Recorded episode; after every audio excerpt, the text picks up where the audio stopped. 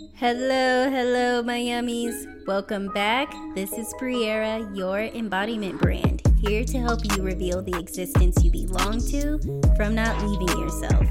Let's melt. Hello, my yummies. We are back, and this feels really exciting. Hello. We are going to get right into it. I don't know why I said hello like that. Um, but first, an update. I feel like I haven't done an update with you guys in a while. So, the thing that sticks up, sticks up, sticks out to me is the fact that I have been waking up at 5:30 in the morning, going to the gym. So, why the switch between going to the gym in the morning as opposed to at night? Lately, I've been having later nights at work which causes me to feel like I feel rushed through my nighttime. And so, uh, oh, if you guys didn't know, I do work in nonprofit with kids and I do mental sugar. So, um, I have been choosing to go to the gym in the morning because I don't have to be in until 11, which is perfect. We got to choose our own hours. And um, it just allows for the evening to feel a lot more spacious and a lot more um, intuitive with what I want to do because the workout is over with and done in the morning. And I feel like there's something to be said about the body getting a morning workout and you moving throughout the day. It kind of like maintains the buzz, maybe. That's probably just my mind saying that, so I continue to do it. like there's a perk or something. Probably not, but the perk I'm feeling in my life is that it's out out of the way. It's over with, it's done. And I come home and I just feel like I can just move so slowly. I'm not rushing to um take my pre workout and then go to the gym. And then I'm looking at the time and I'm like, oh, it's late. Oh, what else did I have to do? And I got to do this or that. I got to run here. Things like that, you know? So now it just feels so.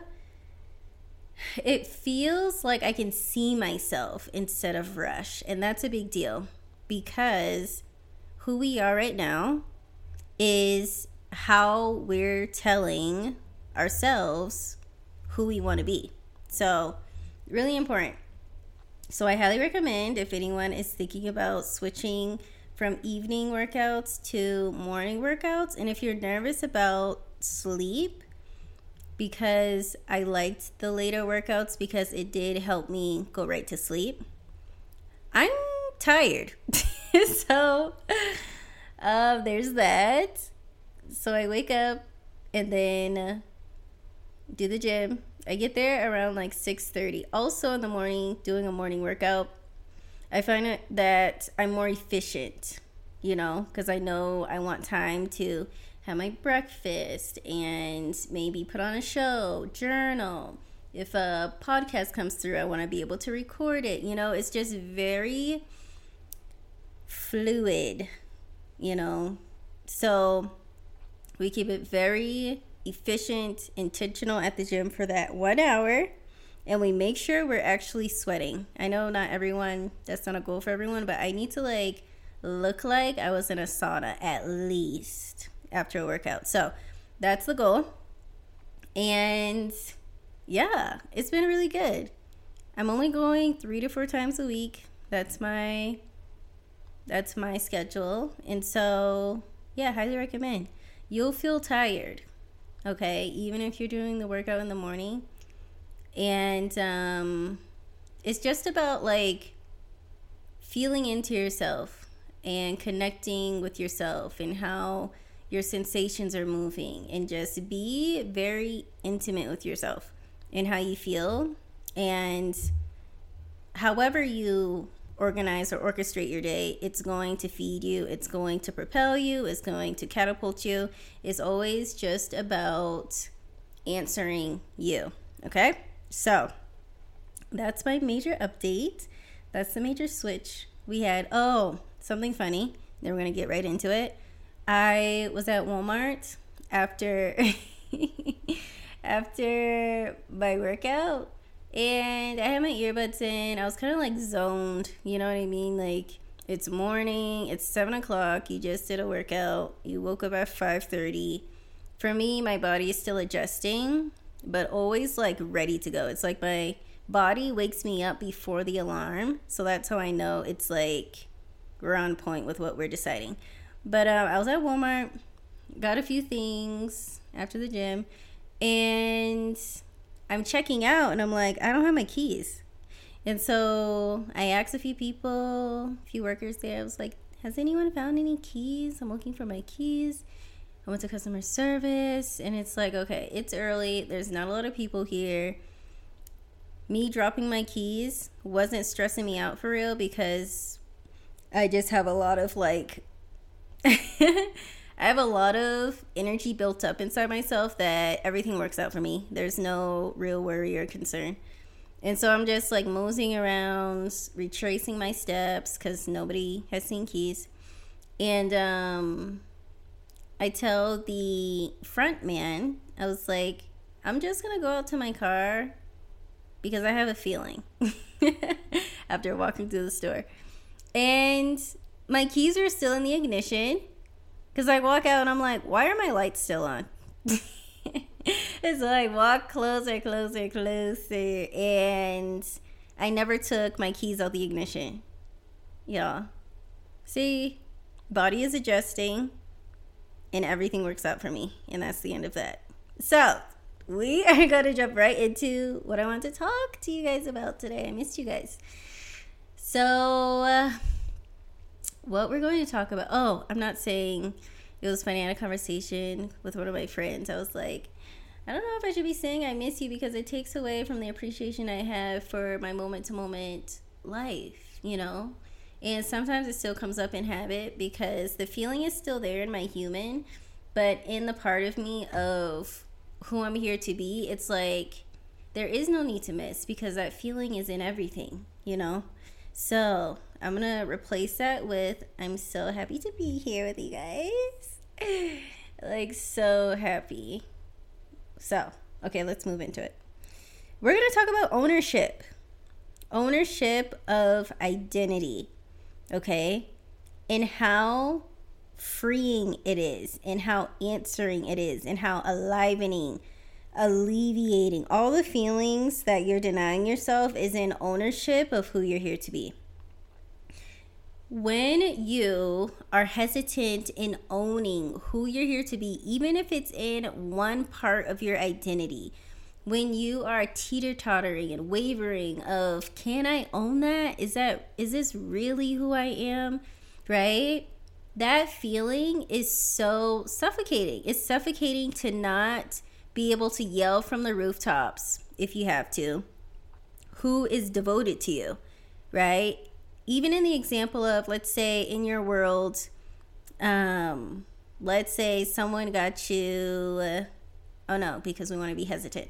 Let's say you wake up and there is a bouquet of flowers outside your door, and it's like, Okay, it's outside my door, so it probably is mine, right? So someone walks by and they're like, "Oh, are those for you?" And it's like you look for the note and you can't find the note for real. You're like, "It's just a bouquet of flowers, but they're outside my door." And it's like, "Well, I don't know if they're for me. Like they're outside my door, and I don't know like wh- what company is this? Like should I ask? You know what I mean? Like it's so much energy in lack of ownership. You know what I mean? There's so much energy used up in lack of ownership. Like, yeah, these are my flowers. They're outside my door. right? You may not know who they're from, but just owning that the energy is so piercing. The energy is so potent and penetrating to the person you're talking to and penetrating to who you've been, right? When who you've been is teeter tottering and wavering and unsure and um, fragmented in their power because they aren't sure, you're also feeding that part of you in ownership, which permissions it to hold ownership the next time, right? Ownership, ownership, ownership. When you don't hold ownership, you can feel the it's like a what's the it's like I don't know why I'm envisioning like fog. Like fog and denseness and it's just so hazy. Life is hazy. In haziness, every moment when you're in like a haze, like I'm thinking of when we have um, forest fire, for, forest fires out here in Montana. Like the haze, like every second, it's like more energy than it needs to be. Like if it were like a clear day, right? Because you're like looking to find your way and then like you see the ash on your car and it's just like there's it's just so much more energy use when you're not in ownership okay so when can we own right when can we stand on what we are here to own the parts of us that we're here to own that is a self awareness self awareness will allow you to know what you're here to own. And in that ownership, you will begin to meet who you're here to be, who your world responds to, and who you're here to honor. Okay? And this isn't just for my legacy leaders, my leaders out there that know they're here to share their perspectives with the world and reap from that place. This is for anyone. This is for you if you are revealing the existence you belong to from not leaving yourself. Because the key is to not leave yourself in the waveringness. If you feel wavering in a certain part of you, then move to the part of you that's more blatant that you're here to own. What keeps coming up in your world that alivens you, that feeds you, that nourishes you, that um, invigorates you? Okay. What part of you, what part of your identity does that for you? Right. So when I say identity, this is a way of moving, this is a way of seeing the world.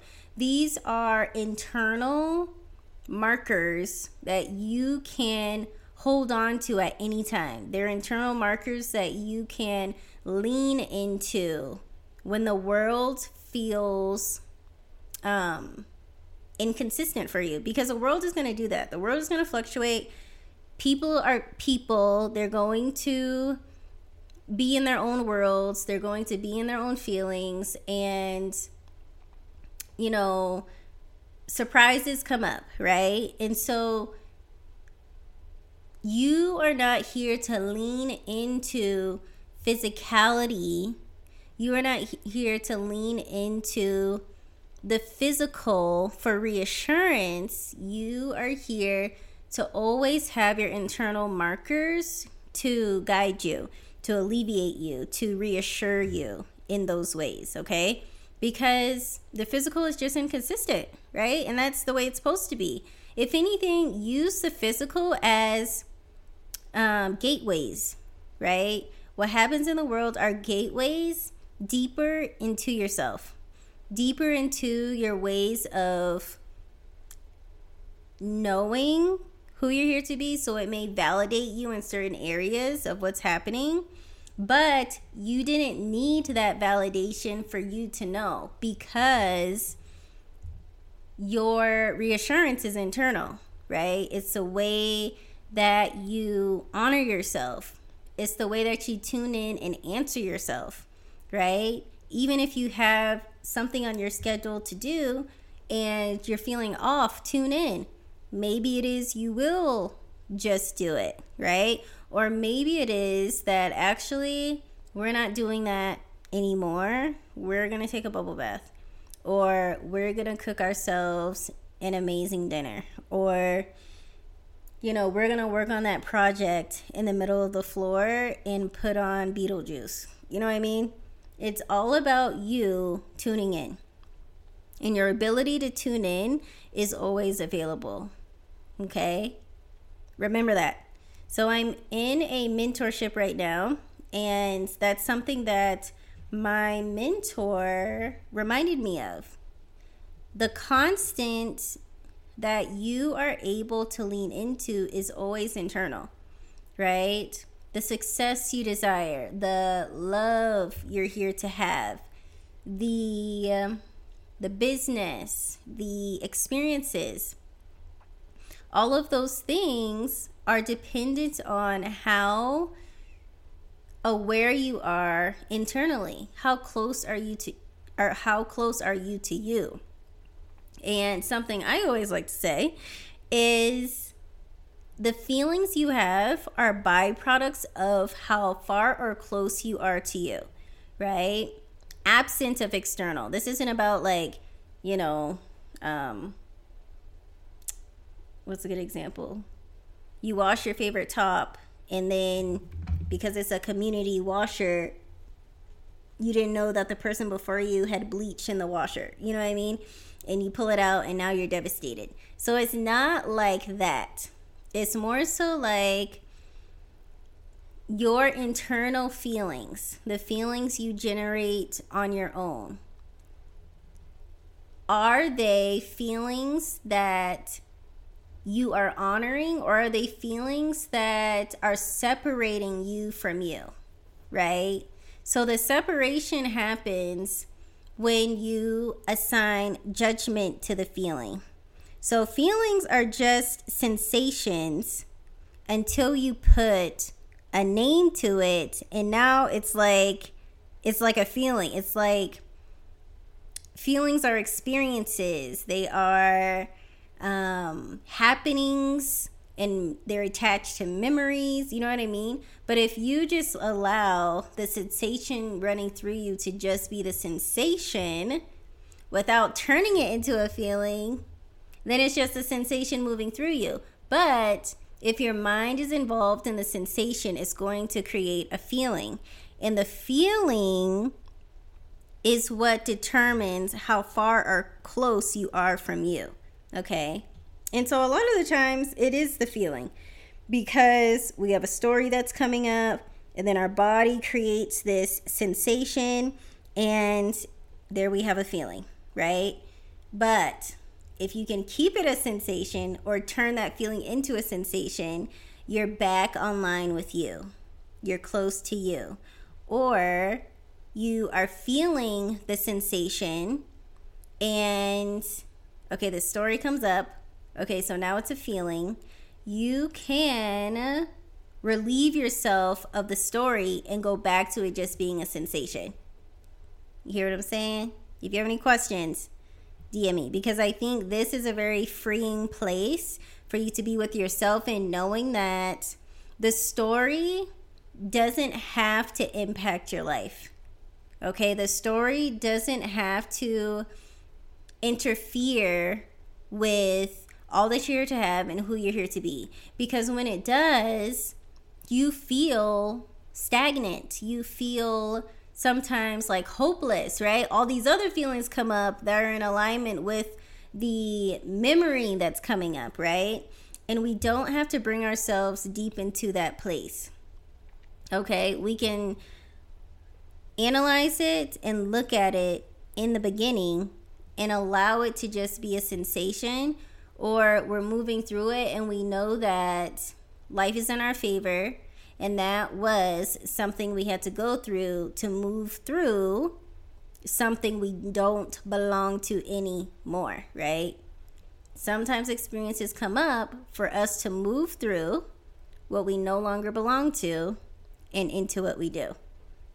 I was not expecting to say all that, but it's necessary. It goes hand in hand with ownership because sometimes in owning the identity you're here to be in, there are going to be stories and therefore feelings that come up that keep you from you, that keep you from allowing that to be neutral, right? Because looking at a feeling from a place in, of neutrality is basically what a sensation is. You want it to be neutral. You want to um, be able to let go of the story that's making it feel crunchy, right?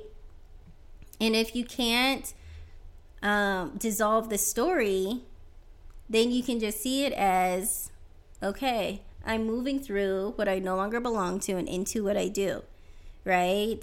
And that will help you dissolve the feeling as well, okay?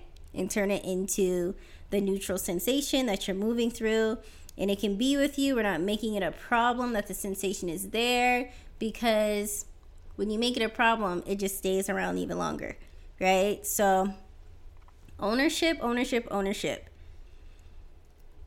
The uh, power you have in your world when you start owning even just one aspect of your identity, which means your identity could be, um, let's say, you know that you belong to an existence where you don't make things a big deal, right? Because you realize you feel better in the identity of we're not going to make this a big deal. Own that. I don't make things a big deal.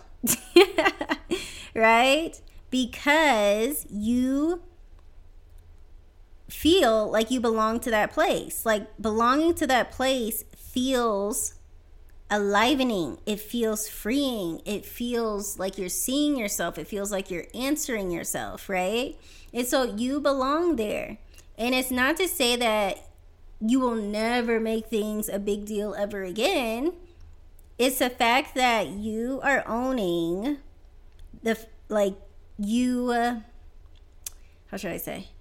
I'm like stumbling over my words. You're owning the fact that you know you belong there okay? You know you belong to the part of you that doesn't make things a big deal. And that is what's huge. Okay, that is what is igniting and invigorating and moves your world because you owned that. Okay? Okay, my yummies. I love you guys so much. And you know where to find me. You want to continue the conversation? Jump into one on one. Link is in bio on Instagram. I will link everything in the show notes and ownership. You are permission to own you, to own the parts of you that won't let you go, to own the parts of you that are blatant in your world. Start doing that and see and meet who you're here to be and who your world responds to, okay? And if you need help, you know where to find me. Bye.